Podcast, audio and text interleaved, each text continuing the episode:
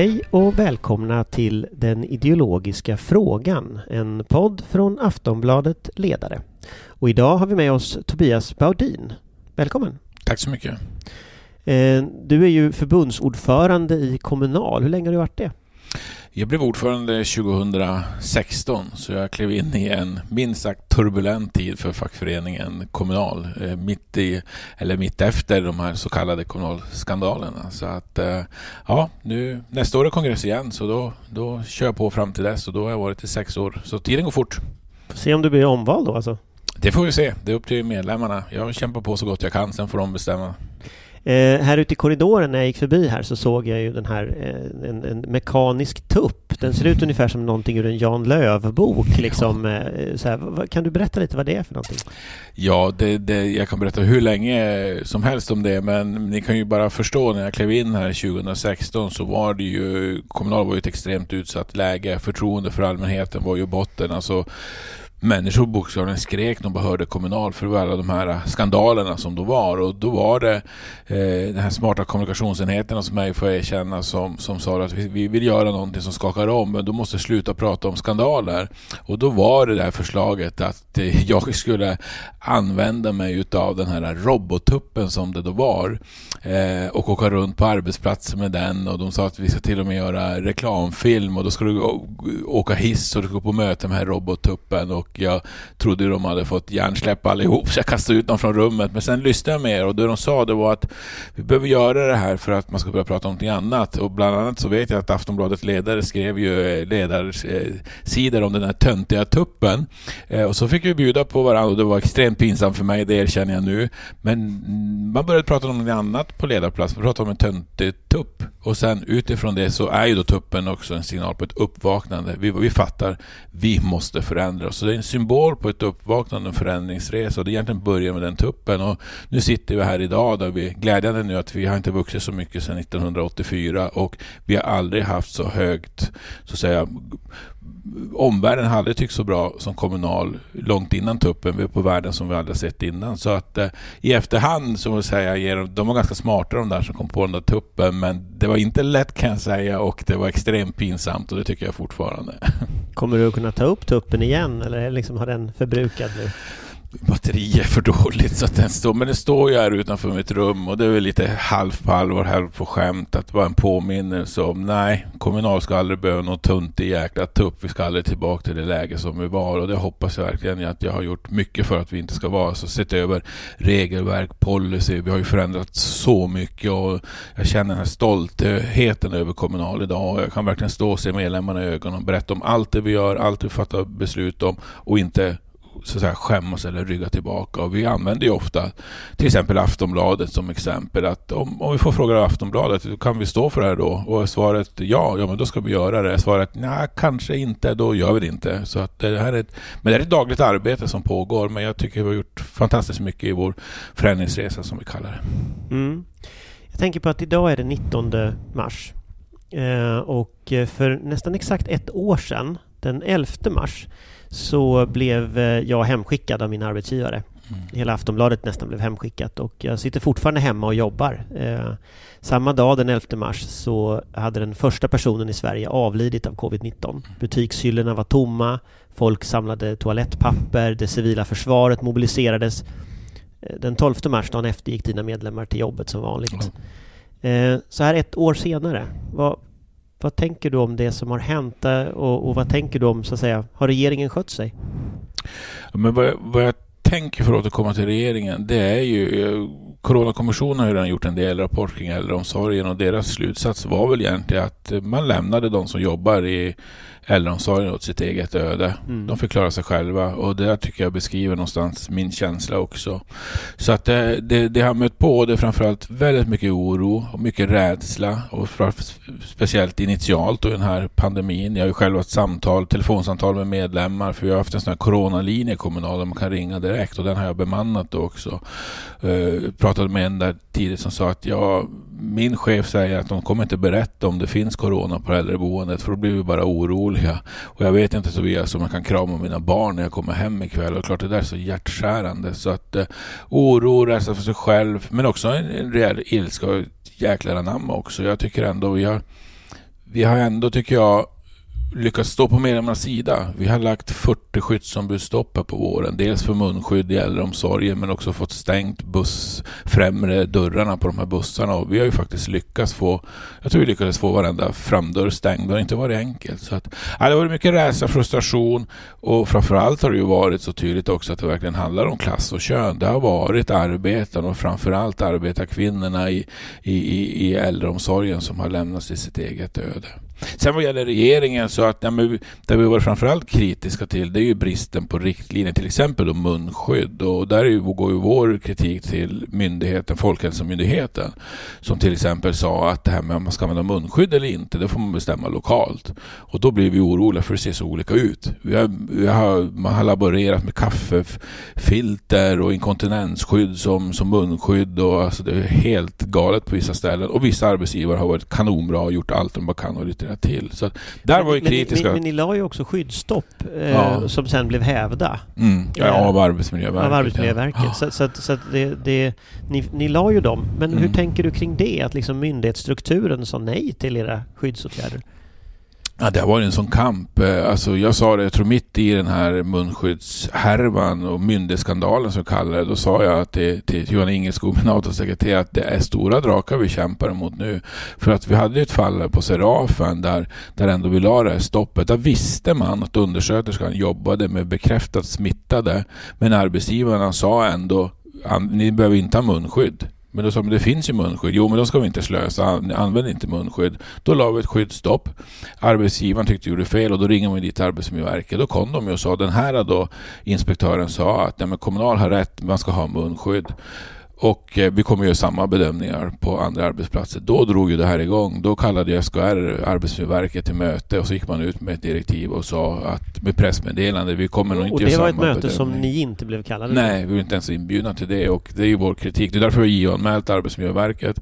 Det är en myndighet som vi ska luta oss mot när parterna tycker olika. Så när vi och SKR tycker olika vi lägger stopp, SKR tycker det är fel, om man tar det som exempel, då kommer vi ringa Arbetsmiljöverket. Då kommer de ut, de blir nästan som en domstol då. Ja, men den här gången gjorde Kommunal rätt. Nu har vi lagt skyddsombudsstopp för det finns ju plexiglas som är bussarna som är väldigt dåligt för busschaufförerna. Det blir reflektorer och de är väldigt rädda på kvällarna, speciellt när det kanske är blött ute. De vet inte riktigt vart bilarna kommer från, från vilket håll.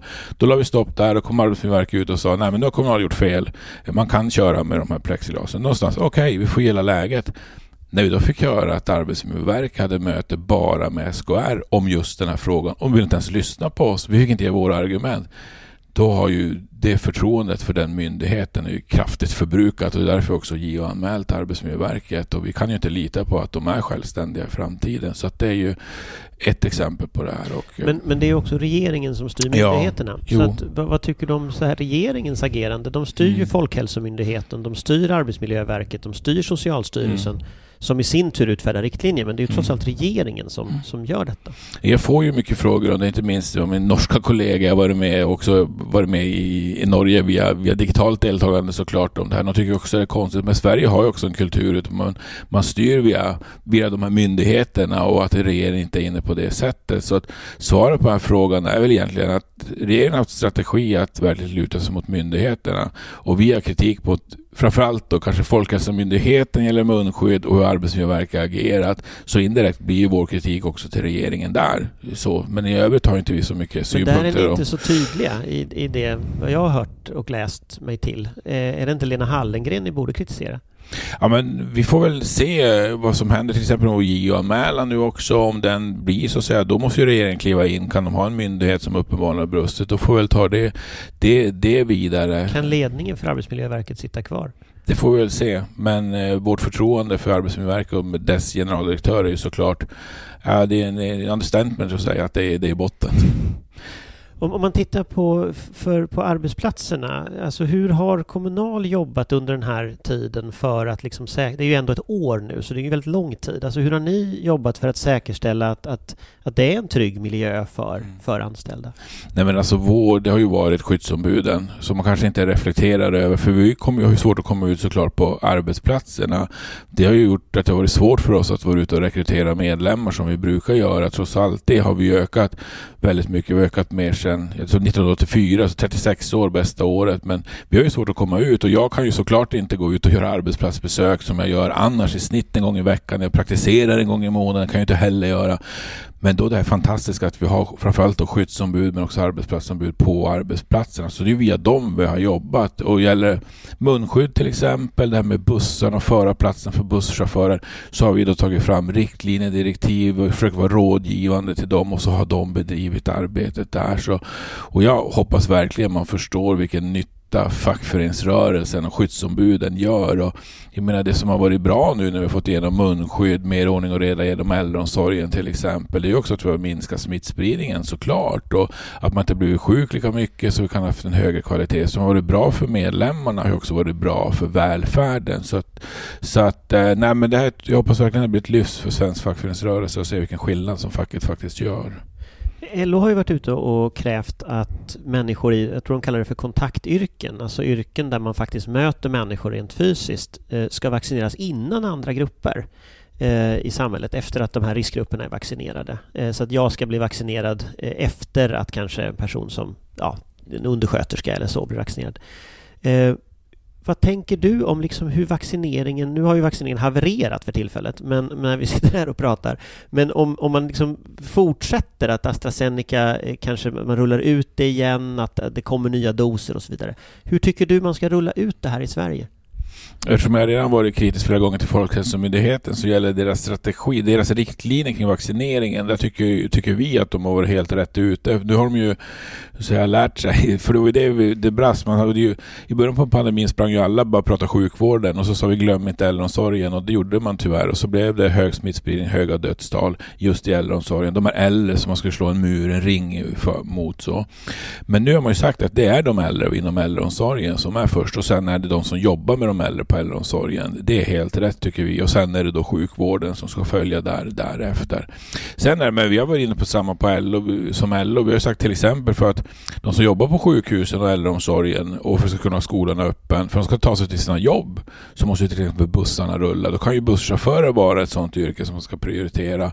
Så att det har vi sagt, det är kanske är bra om brandmännen inte ligger hemma i covid-19 utan när det brinner så finns det brandmän och så. Så att det har vi varit inne och funderat på vilka kontaktyrken, men vi vill också ställa vilka är samhällsnyttiga yrken? För det finns så många andra. Men skolorna vill man ska öppna, då är det bra att lärarna finns där. Förskolan är bra att barnskötarna finns där. Så, så vi har mer varit inne kanske på samhällsnytta, men det är inte så konstigt. Vi är ett, vi är ett välfärdsfackförbund, så vi kanske inte har tänkt så mycket på, på industrierna. Det är klart att de är viktiga att de också fungerar, men, nej, men jag tror LO har rätt. Sen får man väl bara vara lite försiktig så att det inte till slut är alla prioriterade, så kanske det är svårt, kanske det också blir för Ja, vi måste det... bygga upp system då. Vem, nej, men det är inte din tur nu. Vi, bara vi har 238 yrken i Kommunal. Man gör en prioritetslista på alla de 238. Det kanske också blir för mycket. Det är viktigare att få upp volymen och mängderna och så. Men, men det är klart att de som är ute i samhället är väl viktigare än, än, än vi tjänstemän så säga, som kan sitta bakom en dator hemma.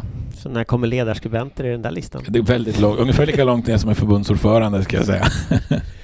Om man, om man tittar framåt lite eh, så, så ser vi ju att, att eh, man har tänkt, nu vet jag inte om det här kommer att hålla, men man har tänkt att ha vaccinerat folk till sommaren. Eh, om du tittar ur Kommunals perspektiv, hur ska Sverige öppna upp på ett sätt som faktiskt inte liksom utsätter människor för risk och ändå får igång landet igen? Nej, men det är väl att göra det, tror vi. Nu, nu ska jag bara säga så här att jag tror en av våra viktiga saker och som vi bar med oss tidigt i den pandemin att vi är ju som inga experter på det här.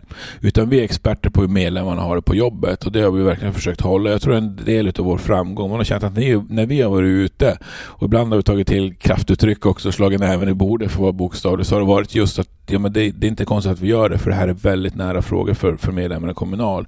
Men jag tror att det är såklart att det är viktigt att göra det på ett sådant sätt att man inte nu drar proppen ur och att man också gör det successivt. Och vi ser ju, det är olika hur smittspridningen är just nu. Jag har haft min förbundsstyrelse inne idag. Man tror inte att vi bor i samma land när de beskriver deras verklighet i Skellefteå till exempel. Och inne så, när jag kom hit så satt du framför datorn här. Ja, eh, så inne betyder att ni har haft ett Zoom-möte? Exakt, ja, Teams-möte. Ja. Så att, det ser väldigt olika ut. Att man tar det där pö om pö utifrån läge och så. Men allt bygger ju såklart på det här, att den här vaccineringen kommer igång och kommer igång eh, ordentligt. Så att, eh, men, men Ja, funderar vi hur man fortsätter prioritera. Men, men jag lider också med alla. Men klart, jag har ju också en en mamma och en pappa som sitter, de sitter, har varit isolerade och sitter bara och väntar på den där vaccinen och sånt där. Så att eh, jag tänker såklart på medlemmar, men jag tänker också mycket, inte minst på alla äldre i vårt land som, som är riskgrupper som verkligen behöver få komma ut och fånga livet igen.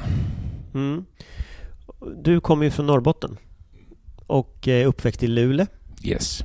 Och Norrbotten har ju ibland beskrivits som en enpartistat mer eller mindre socialdemokratisk. Jag har själv runtvisad där av, Niklas Nordström som då var ordförande i SSU och så gick vi på Plannja Basket och då ropade den här spiken ut att kan ungdomsförbundets ordförande komma ut på, på planen och säga hej och eh, det, det var då ungdomsförbundet i bestämd form i Luleå. Något jag tyckte var något märkligt. Eh, jag är från ja. Göteborg. Men, fråga, jag trivs där, jag trivs där. Ja, jag förstår det. Men nu, nu har du kommit från liksom röda Norrbotten hit till, till eh, Stockholm som mm. är kanske inte en moderat enpartistat men i alla fall väldigt, mm. väldigt mycket blåare. Mm. Vad tänker du om skillnaderna mellan hur folk liksom förhåller sig till politik och välfärd på de här olika ställena? Hur stor skillnad är Oj. det? Ja, vilken bra fråga. Nej, men det är klart att det är lite annorlunda. Men nu är det Luleå, Norrbotten. Sen jag flyttade och nu styr borgarna i regionen och då ser man hur det gick. Jo, jag vet. Nej, jag det, var därför jag tog historien. ja, det är bra. Nej, men det är klart att det, det var väl en personlig, som kallar kulturkrock. Som vi flyttade ner för tio år sedan och sådär. Det är klart det med barnen och i skolan och, och sådär. Det är lite, det är lite annat sådär. Ja, vi var ju unga, jag var 21 år när jag fick första barn och så. Min första reflektion på klassmötet det var, det varför har de med sina morföräldrar alltid? Jag innefattar att det var ju inte det, det var ju föräldrarna. Så det, jag kommer från, ja men arbetargrabb från Hertsön i Luleå, ett arbetarområde. Det är inget konstigt, vi har jämnåriga alla föräldrar där. Så bara sådana där saker, rent personliga förändringar. Sen var det väl sådär i Luleå, det är ju så, det är ju mycket, det är ju SSAB, IF Metall, Kommunal, eh, partiet som du säger. Är man facklig i Luleå då är du hjälte. Alltså någonstans du står på, verkligen på folkets sida och sådär. Eh, när man stod ute på stan och bjöd på kaffe under LO-tältet och så. Det kände man verkligen. Det var kanske inte samma känsla så här i Stockholm att man går runt och tänker att de är fackliga, de är hjältar. Så finns det, det är en helt annan som mentalitet där. Och sen det är det klart, Hertsön där jag då kommer från vad sossarna, det är väl en, kan det vara en 60 procent? Ja, jättehögt i varje fall. Så när man såg valresultatet så var det så här, jag har två stycken där som röstar på Moderater. Ja, men det måste ju vara Pettersson och Andersson. Då visste man så här när man läste Jennested och valresultatet. Så det är klart, en, och så ser det ju inte ut här där jag bor nu. Där kanske Socialdemokraterna knappt har två, tvåsiffrigt. Så att eh, det är klart det är en stor skillnad. Så att, ja. Men vad beror det på? Ja, eh, du tänker hur man röstar? Ja, alltså vad man... skillnaden är. Jag menar, tittar ja. man... Norrbotten är ju fortfarande, även om det, man inte all, vinner alla val riktigt på det mm. sättet, så, så det är ju fortfarande väldigt stora skillnader. Och just i Stockholm så har vi ju en, en valfrihetsrevolutionen för ett mm. antal år sedan, och, vilket har ju förändrat förutsättningarna för till exempel välfärden mm. helt och hållet här. Mm, mm. Eh, vad, tror du, var, va, va, vad tror du skillnaden beror på? Nej, men jag vet inte. Det är ju i Luleå som jag kommer. Det är så fortfarande ingen äldreomsorg är privatiserad överhuvudtaget. Jag har aldrig fått frågan. Jag har aldrig hört någon som säger det. Det vore väl toppenbra om vi kunde privatisera lite äldreomsorg här. Jag tror i grund och botten är det för att man har också prioriterat välfärden, att det är viktigt. Man har investerat och satsat i den. Och klart om välfärden brister och man kanske tycker att man får dålig äldreomsorg, då är det lätt att säga att det är nog bättre om den är privat. Men så länge man håller en hög, ändå relativt hög kvalitet, sen måste man förbättra den där också, så kanske inte de här kraven eh, kommer. Men, men det är klart att vi ser det förändras ju mycket där nu. Vi var inne på med regionen. Jag fick rapporter från det här förbundsstyrelsemötet idag att nu säger man upp våra medlemmar igen. Eh, där det har skett ett maktskifte, vilket jag tror skulle vara otänkbart om Socialdemokraterna styrde. Det första man gjorde tog bort de här servicetjänsterna som avlastade undersköterskorna, så nu får de göra det. Nu hörde jag lokalvårdare ryker nu också. Så, där. så att, det är klart det gör skillnad vilka som styr och så. så att, men ja, det där är väl en stor fråga. Men... Mm. Jag kan gå vidare till en annan fråga som jag eh, funderat lite kring. Det är så i, i LOs jämlikhetsutredning som kom för ett par år sedan så, så gick man igenom ganska mycket om hälsa och livslängd och sånt för olika grupper i samhället. Och eh, det ligger lite i linje med det vi pratade om förut med hur corona eh, slog. Men då skriver man så här. Man kan börja med döden eller åren i livet. Sju år längre lever de kvinnor som tjänar mest jämfört med de kvinnor som tjänar minst. Hela nio år extra, hela nio extra år får de rikaste männen. Vad tänker du när du hör den statistiken? Nej, det är ju tydligt att vi lever i ett Sverige där klyftorna dras isär, ett ojämlikt Sverige och jag tror också att de, de kvinnor med lägst eh, utbildning faktiskt lever kortare just nu. Alltså de, de har förväntat kortare medellivslängd medan de, de högavlönade männen bara drar iväg det finns de som hävdar att klassbegreppet är dött, att det inte finns klasskillnader. Jag tycker det är ett, ett tydligt exempel på att eh, det finns det och att det verkligen gått åt eh, eh, fel håll. Eh, och eh, det är klart, eh, kapitalskatter och annat, att de som tjänar mest ska ha mindre betalt. Men det viktiga för mig det är att se till att de som har det allra tuffast i vårt land får det bättre. Det är det vi måste säkerställa. Löner, villkor, heltider, eh, komma in på arbetsmarknaden, trygga jobb. Det är det som behövs göras. Det här handlar om klass, det handlar om kön miljön. Och det här är det mest, tycker jag, det mest brutala tecken på att vi lever i ett, både ett, ett ojämställt klassamhälle fortfarande, tydligt. I, med en socialdemokratisk regering. Mm. Ja, och det är ju långsiktigt och det fortsätter nu också. Att det, det sker för lite. Eh, jag satt och bläddrade i Aftonbladet här också som visar på garantipensionen är mycket sämre där i Sverige än till exempel i Danmark. Och, eh, jag vet att Socialdemokraterna nu tittar på, på Danmark och vill göra, införa den danska pensionen med ett Arnes-system så är jättebra. Men vore det inte bättre om man kom på en socialdemokratisk pensionssystem istället? Eh, jag blir lite orolig när vi har som, oj, tänk om vi blir som Danmark. När fasiken händer det? Så att när det är dags att spotta upp sig och vi är ute nu stenhårt till exempel kring sjukförsäkringen och vi ser vad som händer. Pensionssystemet var ute på innan och så kämpar ju varje jäkla arbete valrörelse, avtalsrörelse för att få upp lönerna just för de här välfärdsarbetande kvinnorna. Att de också ska få trygga anställningar, att de också ska få heltidsanställningar. Så att, ja, men det, det, det är klass och kön. Ska, men om du ska titta på, för, för klass och kön har ju alltid funnits som faktorer. Eh, och fram till någonstans 80-talet så minskade ju skillnaderna i Sverige ändå mellan människor. Jämlikheten ökade. Sen dess har jämlikheten minskat ganska konsekvent. Ändå en ganska stor del av den tiden har vi haft vänsterregeringar i Sverige.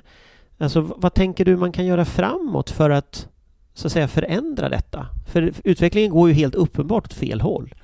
Nej, men det, är ju, det gäller ju att det är politisk vilja och handlingskraft är ju det som behövs. Eh, och att se till att de som har det tuffast får det bättre. Och då krävs tydliga, ordentliga reformer. Eh, att inte gömma sig. Och, och vilka det, reformer tänker du på? Till exempel eh, kring löner, kring villkor, kring anställningstrygghet. Eh, trygghetssystemen måste uppvärderas. Vi har en sjukförsäkring, vi har garantipensionssystem som inte fungerar. Eh, det finns hur mycket som helst att göra och jag tror också efter den här tiden, argumentet att det inte skulle finnas pengar är ju befängt. Jag menar, man har avskaffat värnskatten och tagit bort fastighetsskatten. Så pengar är ju då inte ett problem. Frågan är vad man vill, vad man vill, vill göra. Men om man tittar på en, en sån sak så ju, kopplingen mellan ekonomi och hälsa är ju väldigt stark. Mm. Och tittar man nu under Corona så har det ju funnits nästan hur mycket pengar som helst för att stödja företag som mm. hamnar i kris. Mm. Men när man ska stödja vanliga människor så är det alltid tidsbegränsat och det är väldigt hårt reglerat mm. och mycket mm. debatt. Mm. Karensdagen ska återinföras. Alltså det är många sådana saker som, som kommer upp. Hur förändrar man det? Nej men det är ju för det första, det är klart att socialdemokratin kan ju inte bestämma det själva men de måste ju ha taktpinnen och ta till exempel karensavdraget som du själv nämnde. Det, det, är ju, det var ju en fullständig självklarhet att det kan vi inte ha under pandemin för då går ju människor sjuka till jobbet. Nej, det är därför vi inte ska ha en karensavdrag och det är ju väl därför som Sverige är det enda land i Norden som har ett karensavdrag. Och jag bara förutsätter att det aldrig kommer mer kommer tillbaka. Men jag hör ju lite grann när man så att säga provtrycker den frågan, då börjar man direkt prata om hur mycket det kostar. Och det är ju det där Ja, men när det är för de som har det allra tuffast, de som inte kan ta det där karensavdraget så får fasiken inte ihop pengar till hyra. Då måste de hyra. Då måste de låna pengar för att få råd till hyran den här månaden. Så är det faktiskt för många, inte minst deltidsarbetande kvinnor. Att då finns det inga pengar. Det där håller inte och nu behöver vi rejäla reformer. Och titta nu vad som händer under pandemin. Där man ju kunnat föra en väldigt offensiv socialdemokratisk politik. Ös miljarder över välfärden, avskaffa karensavdraget, höjt a-kassan. Det är bara att köra på i samma spår. Sen får väl andra då säga att det där vill inte vi, men socialdemokratin måste ha taktpinnen. Så att det är därför vi kör stenhårt nu, till exempel kring sjukförsäkringen och ja, hur urusel sjukförsäkringen mm, där Det var en snygg övergång till nästa fråga som jag tänkte ställa, nämligen Uppdrag granskning. Eh, därför att Uppdrag granskning i veckan började ju granska eh, just det som har hänt med sjukförsäkringen och de, de börjar egentligen eh, med de här besluten om att begränsa antal dagar eh, eller målet om att begränsa antal dagar. Men, men det går ju en debatt som går tillbaka mycket längre till Reinfeldts arbetslinje och så vidare. Men vi får möta då 51-åriga Marie-Louise Järlesand som jobbade som köksbiträde i Karlskoga kommun och blev sjuk 2013. Och eh, läkarna säger att hon är för sjuk för att arbeta. Arbetsförmedlingen säger att hon är för sjuk för att arbeta och Försäkringskassan tycker att hon ska ta ett normalt förekommande arbete. Ett normalt förekommande arbete är alltså inte ett arbete som finns utan det är en teknisk term som man använder här. Eh, hur hamnar vi här? Långsiktigt som du sa och precis med Reinfeldt också och den, det, det, man, det man gjorde där med, med, med, med kastade ut cancersjuka. Men 2015 då var jag ute tillsammans med Kjell Rautio på LO, jag var ju på LO då och protesterade just mot regeringens mål om att få ner ta nio dagar eh, sjuktalen. Just för att det där är livsfarlig väg för ytterst sitter en handläggare och det är det vi ser nu som har ett övergripande mål. Det ska, man ska ner till nio dagar och så har man en chef och det visar också Uppdrag landsting på. Allt ska göras för att få ner till nio dagar. Och det är klart att då är det ju en risk att du bedömer hårdare än vad gällande lagstiftning är. Så det där var fel menar vi. Så det behövs ett annat sätt att styra Försäkringskassan. Men sen behövs det också lagförändringar. Och det här med de här, jag kallar det för hittepå-jobben. Det är jobb som inte finns. De kan ju inte visa... Det är visa... den här termen normalt förekommande ja, precis. De vet ju inte själv. Då måste Försäkringskassan, då måste de peka och säga vad är det då för jobb man kan göra? Om du har jobbat 42 år som undersköterska, du är 63 år, du är utsliten i nacke och axlar och säger kan göra något annat jobb. Vad är det för jobb då? För det kan de inte ens säga och det är därför jag menar att det är hittepåjobb. Så att det behövs göras väldigt mycket och vi ska inte ha de här äh, stupstockarna som jag kallar det. Alltså problemet med sjukförsäkringen idag det är att man styr med piska och bestraffningar. Man ska styra med rehabilitering. Alltså hur kommer man tillbaka? Så istället ska det vara stödjande punkter. Vad ska vi göra för dig för att du kommer tillbaka till ditt jobb? Och det är ju någonting galet. När till exempel undersköterskor eller bussförare eller barnskötare kastas ut i arbetslöshet.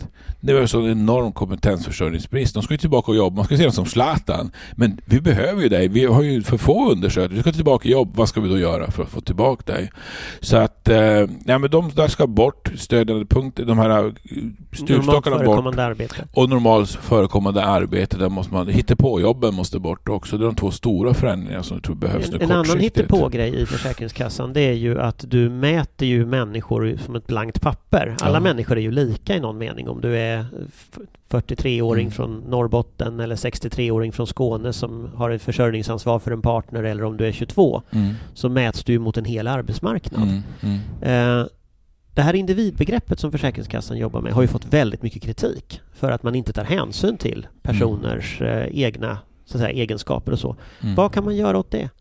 Ja, men dels måste För det är också lagstiftning vi pratar om. Precis, då. precis. Och tittar man till exempel på sjukersättningen, hur man ska få den, hur man bedömer en sån, en sån bedömning. Så till exempel finns det inte ens hänsyn till ålder. Sjukersättning är det man kunde säga tidigare, förtidspension kallar jag det lite vördnadsfullt. Men det var ju någonstans, du kunde sluta jobba lite tidigare, skjuta upp ditt pensionsuttag.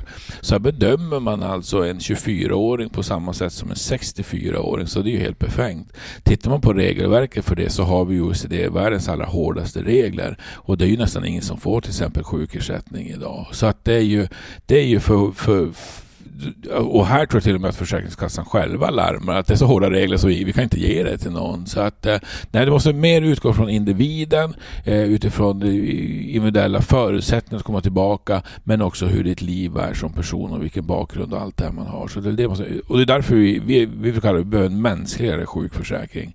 Och det här med, med 180 dagar, 365 stupstockarna. år, stupstockarna, det kanske funkar, eller det funkar relativt bra med maskiner. Då vet man så här lång tid är livslängd har du på det här och så här ska vi göra det här.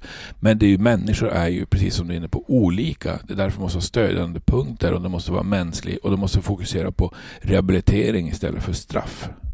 När man frågar Socialdemokraterna om det här så, så, är de ju rädda att de ska hamna i det här Moderaterna sa att de var ett bidragsparti. Det vill mm. de liksom undvika. Mm. Så de är ju livrädda i att ta i de här frågorna. Mm. Och skulle du fråga Magdalena Andersson så, så mm. finns det ju inte pengar heller för det är ju jättedyrt. Mm. Alltså, hur ska du förändra det?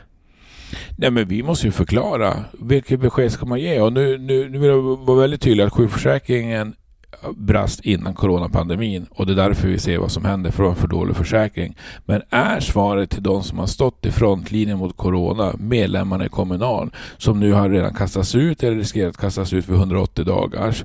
Nu har man ändrat den stupstocken och kommer nästa 365. Förra måndagen tog man bort ja, den. men nu kommer, nu kommer de snart upp till 365 och de har gjort något åt. Så det kommer att bli en ny stupstock. Agera nu, säger vi. Men är svaret till dem Tack för att du räddade Sverige. Tack för att du stått i frontlinjen. Bokstavligen riskerar ditt egna liv. Tacket för dig är att vi ska ha en försäkring som gör att du kastas ut. För det är så det funkar idag. Så att det här är ju bara en diskussion. Vilket samhälle, det här med, vi var inne på med, med, med döden och klass och kön. Vil, vilken välfärdsstat ska Sverige vara? Eh, det är det frågan måste ställa sig. Så att, eh, jag menar alltså, socialdemokratin de ska bara gå i bräschen för den här frågan. Så är det. Och när Magdalena Andersson går in i de här förhandlingarna med COL, för det är klart att jag begriper att det där främsta skon klämmer, då ska hon ha en fråga som säger det kommer jag aldrig släppa och det ska vara sjukförsäkringen. Det är vårt krav på, på henne och på det socialdemokratiska partiet och jag, jag förutsätter att de lyssnar på oss. Har du några kontakter med COL för att förklara för dem?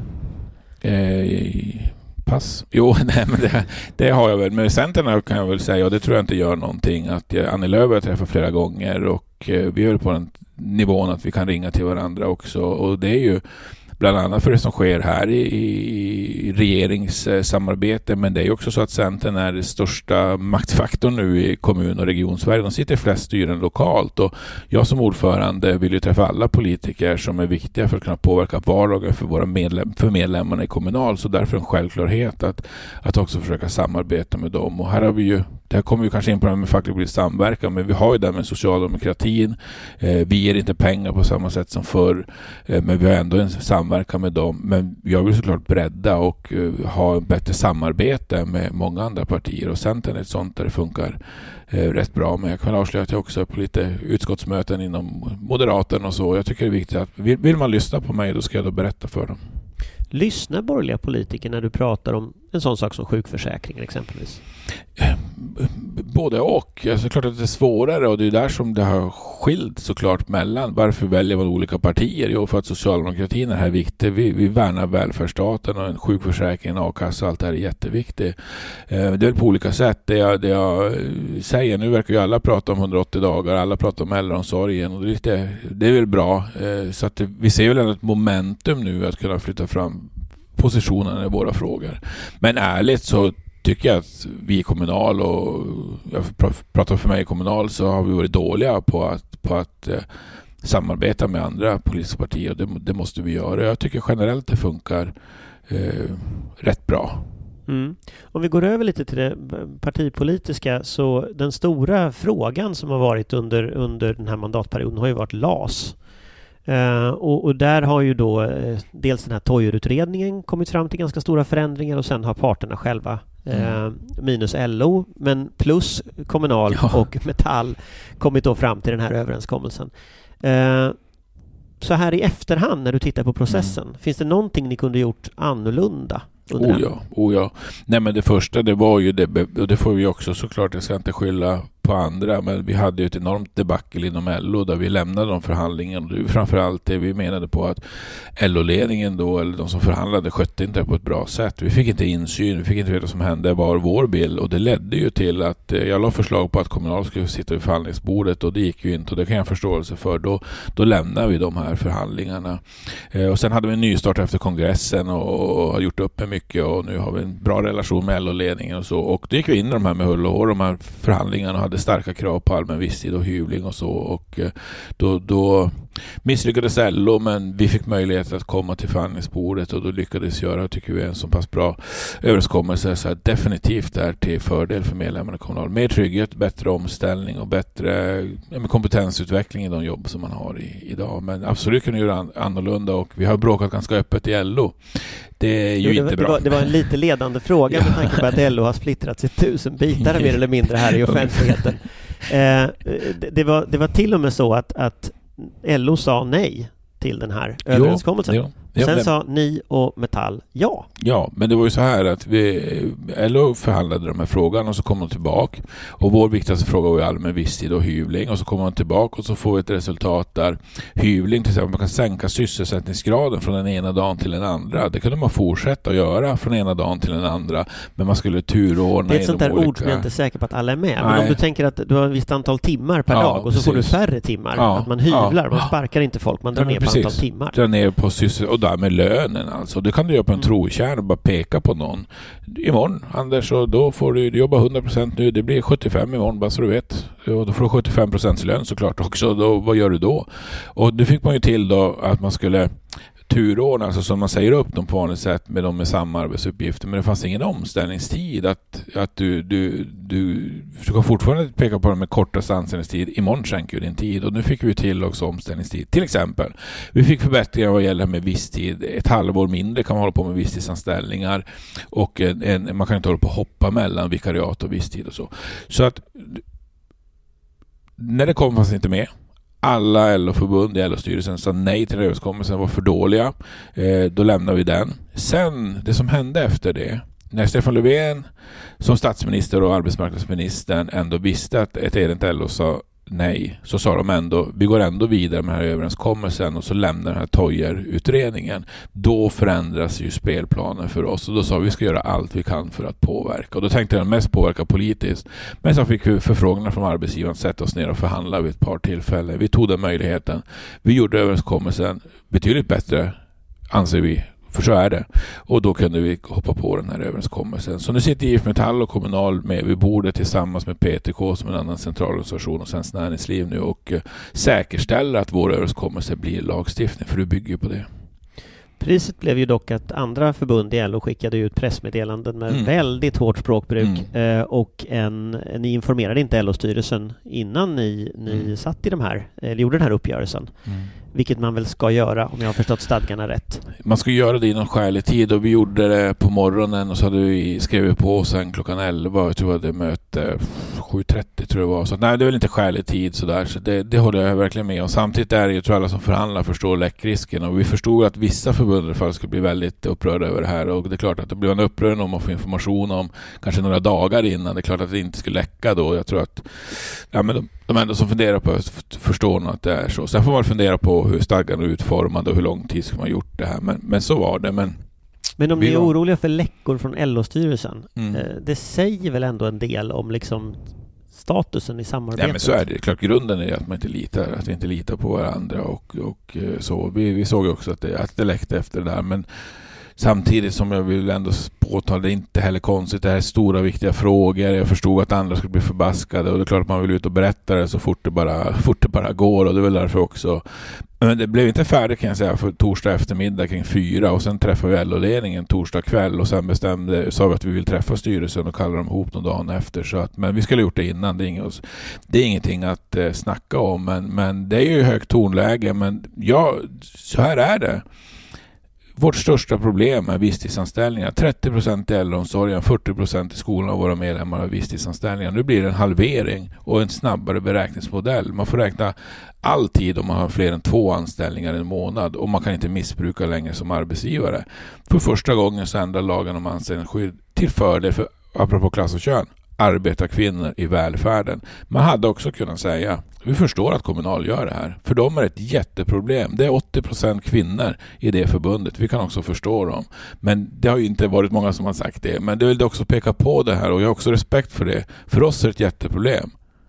Jag vet inte om det finns ens visstidsanställningar i vissa branscher. Så att, du förstår att det inte är något problem för dem. Men för oss är det ett jätteproblem. Och sen får vi omställningsmöjligheter, kompetensutveckling, vilket till exempel visstidsanställda personassistenter aldrig har fått, men nu får de det. Så det här är bra för medlemmarna i Kommunal. Det står jag för. Hur tänker du att du ska pussla ihop Ella efteråt? Nej, men vi får väl fortsätta jobba framåt. Vi vill jobba. Nu sitter vi med vid bordet och vill bara säga att det är något tur att det sitter med några LO-förbund. För annars hade det ju varit bara tjänstemannaförbunden, PTK då. Och de tänker på sina medlemmar såklart. Och de har en arbetsmarknad. Vi var inne på jämförelsen Luleå-Stockholm. Det är klart att det är mer arbetare i Luleå, mer tjänstemän i Stockholm. Och, och, det är klart att arbetsmarknaden för tjänstemän är helt annorlunda. Nu finns vi där och säger ah, ah, ah. så här funkar det för arbetaryrkena och så. Så det är bra att vi finns med där. Vi vill jobba öppet, transparent, berätta så mycket vi kan. Kanske fler hoppar på sen, vi får väl se. Men sen är det väl, vi kan ju inte vill man inte att vi ska bli kompisar igen då, då, då kommer vi inte bli det. Så det är ett givande och tagande. Men vi har ju inget, vi har inget mål. Vad ska vi ha för mål att bli ovänner med de andra LO-förbunden? Det är ju ingenting man gör lättvindigt och det är inget roligt. Men, men det är så att eh, ibland måste man sätta medlemmarna först och det gör vi nu i Kommunal och därför kommer det då, därför har det varit bråkigt och eh, det kommer bli bråkigt om man också står i vägen för vi, det är dags nu. Arbetarkvinnor ska få baskarna få det bättre, det kommer vi fortsätta driva. Mm. Om vi går vidare lite politiskt så, så Kommunal har ju haft en ganska skakig relation till S genom åren så här. Eh, man, man har diskuterat eh, relationen på, på ganska många plan, både lokalt och centralt. Det senaste har väl varit att, att eh, Kommunal har distanserat sig lite från att ge pengar till, till, till Socialdemokraterna. Eh, hur är relationen idag skulle du säga?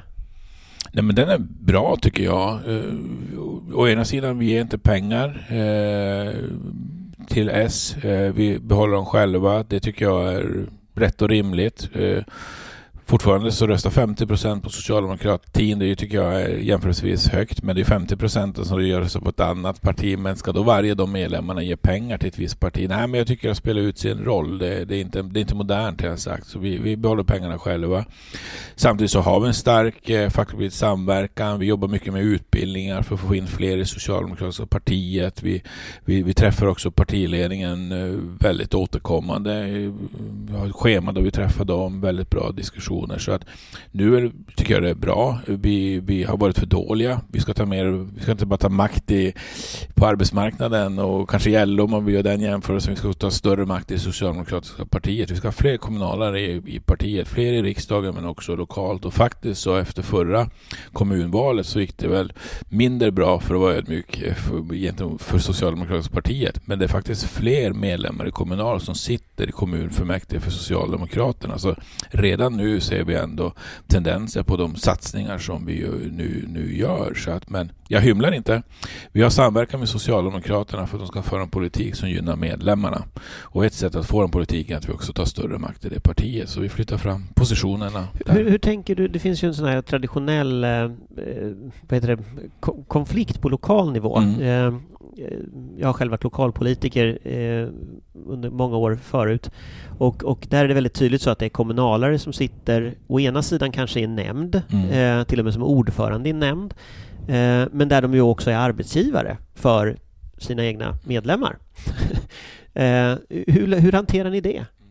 Nej, men vi har haft mycket sån diskussion och det, det brukar kallas hos oss för dubbla stolar. Och där har det varit mycket fram och tillbaka och så hade vi ganska tuffa regleringar innan. Man ska inte ha politiska uppdrag tolkade en del det som. Så det är ju vansinne. Klart vi ska in och påverka. Ännu viktigare att det är mycket kommunalare eftersom vi har politiker som arbetsgivare. Men sen har jag sagt det att det är klart att det är dumt att sätta sig till exempel i socialnämnden om du själv jobbar i socialnämnden eller förhandlar i den socialnämnden. Det finns ju massa andra politiska uppdrag som du ska ha. Så att vi har inte så mycket medskick nu utan jag tror någonstans människor är kloka och kan tänka själv och sådär och fundera lite grann på det. Och är du kanske ordförande i en kommun sektion, ja, men då kan du väl engagera dig kanske i en region eller något annat bolag eller kyrkan till exempel, kyrkoval till hösten. Så att man funderar lite grann på det där och, och, och sen är det individuellt. Jag har ju själv valt. Jag kanske inte hade blivit vald, men jag har fått frågan i alla fall hur, hur jag ser på att sitta kanske i socialdemokratins eh, partistyrelse och så. Jag har valt personligen att inte göra det för att jag, jag vill att man ska känna att nej, men här låter det inget snack. Jag, jag är 100 procent för medlemmarna. Så att, och jag har inte haft något... Men där har ju flera andra förbund eh, haft motsatt strategi, till och med in i verkställande utskottet och mm. LOs ordförande sitter i verkställande utskottet som är den jo. högsta nivån i Socialdemokraternas jo. beslutshierarki så att säga. Ja. Varför tror ni ni har gjort så olika beslut. Om du tar Nio Byggnads till exempel. Byggnads sitter i partistyrelsen. Nej,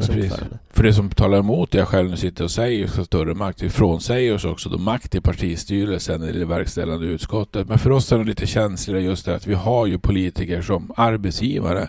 Det är ju de som sätter våra budgetar varje år. Men det gäller väl på kommunal nivå också?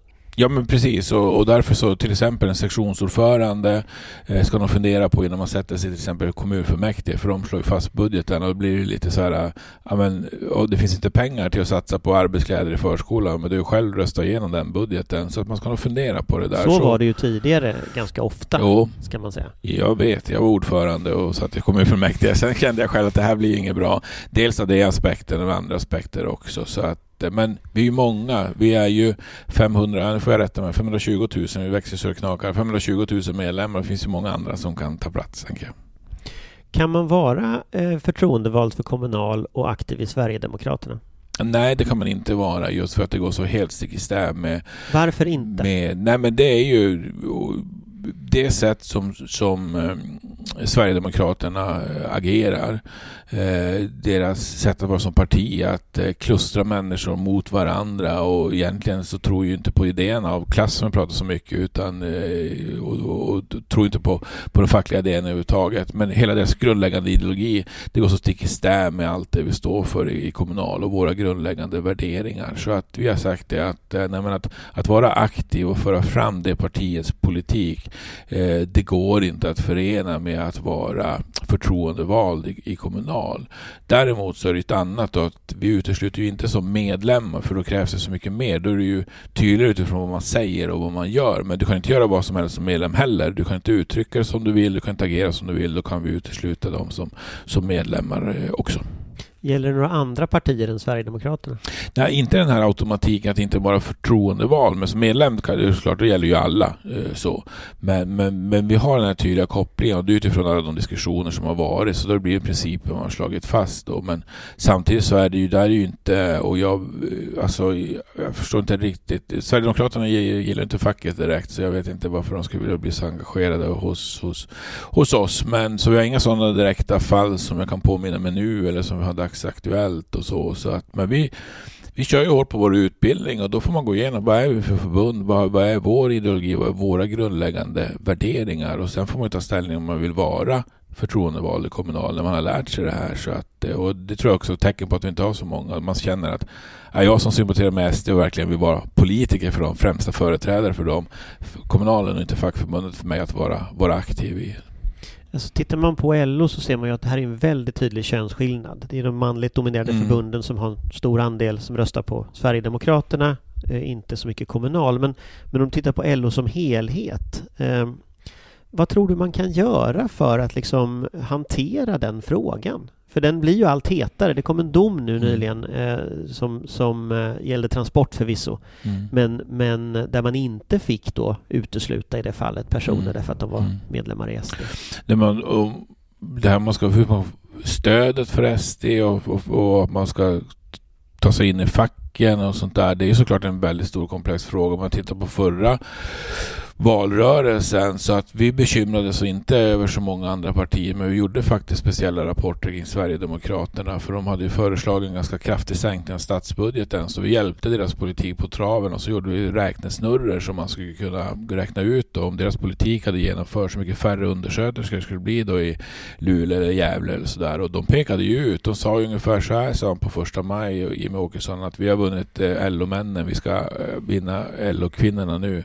Och de hade ju våra medlemmar som mål att vinna men de fick ju inte ens tvåsiffrigt eh, när vi gjort våra egna undersökningar. Men, om jag har förstått men... deras, de hade ju som valmanifest där, mm. vi, vinner, vi väljer välfärden, ja, tror jag det hette. Precis. Men, men eh, det är väl också deras strategi framöver? Jo, det är det. det, är eh. det. Men jag tror att medlemmarna i Kommunal är, det är så himla kloka människor och eh, Sverigedemokraterna sa bland annat ingen i äldreomsorgen ska behöva jobba kväll eller natt, man ska inte behöva jobba helger. Det där är ju bara, det där är ju pajaspolitik och det fattar ju alla som jobbar. Jobbar i äldreomsorgen måste man, någon måste jobba kvällar, någon måste jobba helger. Och de där löftena som inte saknar grund och det är väl det som är, de har ju ingen välfärdspolitik som, som går hem. Men jag tror att de kommer fortsätta att driva på i den vägen. Så det är klart att, och jag menar för mig, medlemmarna röstar på det de vill. Men jag tror som fackförening också är det ju jätte, jätteviktigt att vi tänker på att jag, jag vill ju verkligen inte, är det någonting de lyckas väl med om man ska credda SD, det är ju att trots att Jimmy Åkesson har väl aldrig haft ett riktigt jobb Och jag vet, han är ju en riktig politiker broiler så alltså, ja men han står på folkets sida, han är som oss. Och där. Vadå? Han har ju aldrig varit ute och knegat hela sitt liv. Han är en riktig politikerpamp. Men de lyckas med det där och mitt svar på det är att man ska känna att Tobias Baudin står på medlemmarnas sida eh, och börjar vi eh, bli en del av det politiska etablissemanget och sådär, då är fackföreningsrörelsen farligt. Utan facket är en jättebra kanal att kanalisera sin ilska och det gör vi nu. Nu är det full fart kring sjukförsäkringen trots att socialdemokratin sitter i makten. Men tror de att vi håller tillbaka bara för det, vilket vi såklart inte gör, då är facket på en farlig väg. Men så att nej, jag tror, jag tror att det här är, och vi har, jag fick nyligen dragit en undersökning, unga människor, unga människor vill verkligen engagera sig i politiska frågor, kanske inte partipolitiska, och det måste ju partierna fundera på. Men jag tror facken har en jättemöjlighet, det är därför vi kör, kör hårt i många politiska frågor också. Har du Nooshi Dadgostars mobilnummer? Yes. Det kanske va, jag inte fick va, säga, va, förlåt använder Vad använder du det till? Hur ofta har ni kontakt? Jag har fått ett sms av Jonas Sjöstedt, jag hade hans också för att försvara mig med från, från sin nya, sitt nya hemland. Så att, eh, nej men jag har väl många... Nej, är lite, Han är lite boktips. Vietnams byar. Ja, nej men det, jag har haft en bra relation med, med Jonas och jag har träffat och pratat med, med Nooshi också. Och, men jag har... Eh, de kanske blir arga på mig nu, men eh, Ebba Busch Thor har ringt mig någon gång också och pratat lite kring Ellen och så. Jag tycker det bara jättegärna får ni göra det och, och höra av er. Det är klart att jag vill ge, det här är ju inte, in, det här är såklart jätte, jätteviktiga frågor och det är de som styr politiken. Så jag vill, jag vill ha bra relation med, med, med de allra flesta politiker. Men jag tänkte just Nooshi Dadgostar för mm. att det är, ju, eh, det är ju ett annat parti som också är ute efter att vinna kommunal, mm. Eh, mm. kommunalväljarnas röster så att säga. Eh, och det är också intressant att se om du tittar liksom framåt också nu. Hur, mm. hur, hur, hur, kommer Kommunal att prioritera partipolitiskt? Hur kommer ni att tänka? Mm. Eh, ett och ett halvt år kvar till valet. Mm. Eh, det är väldigt många av de här frågorna du har nämnt som, mm. eh, som ni behöver hitta någon form av majoritet i riksdagen för. Mm. Nej men så är det ju, men jag tror det går bra att skilja. Vi vill fortfarande ha, vi har en socialdemokratiskt ledd regering, det kan jag väl redan avslöja att det kommer att vara vårt krav i nästa val och det är viktigt för oss. Sen hur den ska se ut så kommer ju vara försiktig att låsa sig med för att ja, men vi vet ju hur svenska folket eh, röstar.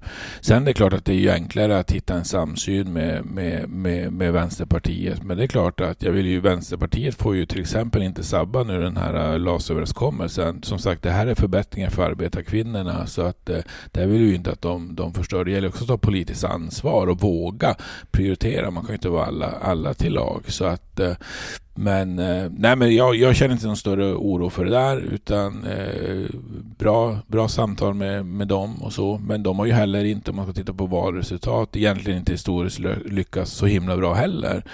Och, så, och du får se vad det blir nästa val. Jag kan önska dem all, all all lycka till, men de brukar inte ligga så mycket högre än Moderaterna hos medlemmarna i Kommunal och det är väl ett dåligt betyg för dem. Men vad beror det Får på? jag välja mellan Moderaterna och Vänstern kan jag väl erkänna att jag ser hellre regeringen. Men vad beror, det, vad, vad beror det på tror du? Vad är det de ja, Återigen så tror jag det att medlemmarna i Kommunal, de är så vana att höra, jo men allt ni vill ska ni ha. Det är väl lite Vänsterpartiet, de vill ju höja lönerna för alla och sådär. Det kanske är svårt att, att nå fram då och sådär. Så att, eh, men, nej, men det har ju varit tydligt, och det är ju fortfarande socialdemokratin är ju absolut, det är ju 50 procent som sagt. Som, så det är, ju, det, är ju, det är väldigt höga siffror. Och det är väl, men det är klart, vi toppar ju i, i L också. Det är jag nog rätt övertygad om. Och SD har väl allra lägsta stödet eh, hos just medlemmarna i Kommunal. Och jag vill att det ska vara så i framtiden. Men det finns ju, sen har det ju ökat såklart också. Så det finns ingen som helst garanti för det där. Och ytterst kan vi ju ändå bara, vi kan försöka få socialdemokratin att göra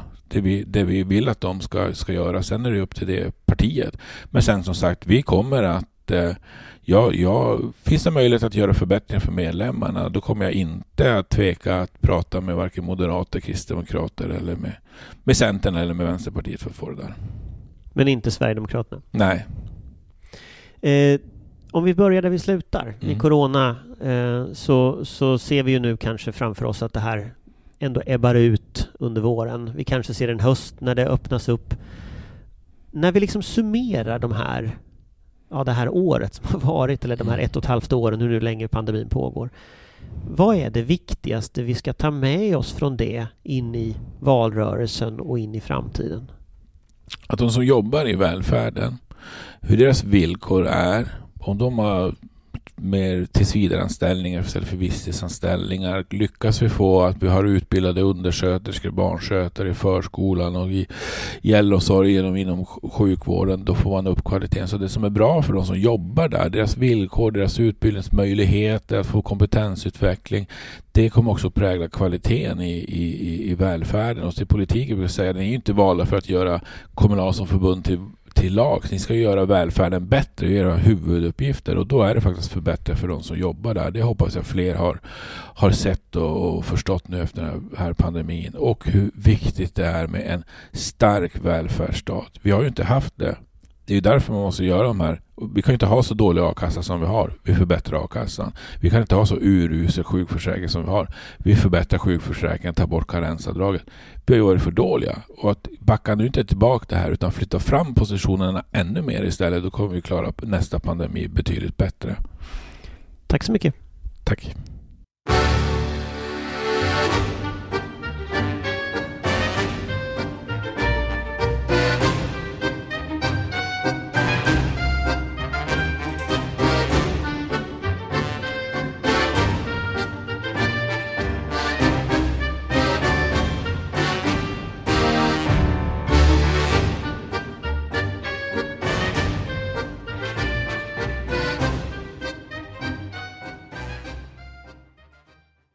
Du har lyssnat på en podcast från Aftonbladet. Ansvarig utgivare är Lena K Samuelsson.